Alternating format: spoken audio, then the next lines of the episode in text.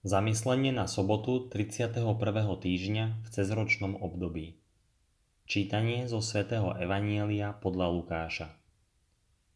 Ježiš povedal svojim učeníkom. A ja vám hovorím, robte si priateľov z nespravodlivej mamony, aby vás, až sa pominie, prijali do väčšných príbytkov. Kto je verný v najmenšom, je verný aj vo veľkom. A kto je nepoctivý v malom, je nepoctivý aj vo veľkom. Ak ste teda neboli verní v nespravodlivej mamone, kto vám zverí práve bohatstvo? A ak ste neboli verní v cudzom, kto vám dá, čo je vaše? Nejaký sluha nemôže slúžiť dvom pánom, pretože buď jedného bude nenávidieť a druhého milovať, alebo jedného sa bude pridržať a druhým bude opovrhovať nemôžete slúžiť aj Bohu, aj mamone. Toto všetko počúvali aj farizeji, ktorí mali radi peniaze a posmievali sa mu. Preto im povedal, vy sa robíte pred ľuďmi spravodlivými, ale Boh pozná vaše srdcia. Lebo čo je u ľudí vznešené, pred Bohom je ohavné.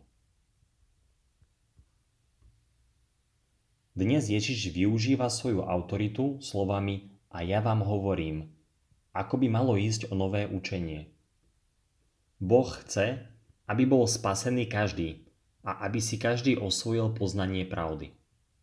Boh túži po našej svetosti a dnes poukazuje na potrebné vlastnosti, ktoré nám ju pomôžu dosiahnuť a získať skutočné dobrá. Týmito vlastnosťami sú vernosť v maličkostiach, autentickosť a vedomie, že Boh pozná naše srdce. Vernosť v maličkostiach spadá do sféry nášho vplyvu. Naše dni tvorí zvyčajne to, čo nazývame úplne normálne veci. Tá istá práca, tí istí ľudia, tie isté prejavy zbožnosti, čas s tou istou rodinou. A práve v týchto bežných chvíľach máme možnosť stať sa skutočnými ľuďmi a rásť vo svetosti. Kto je verný v najmenšom, je verný aj vo veľkom.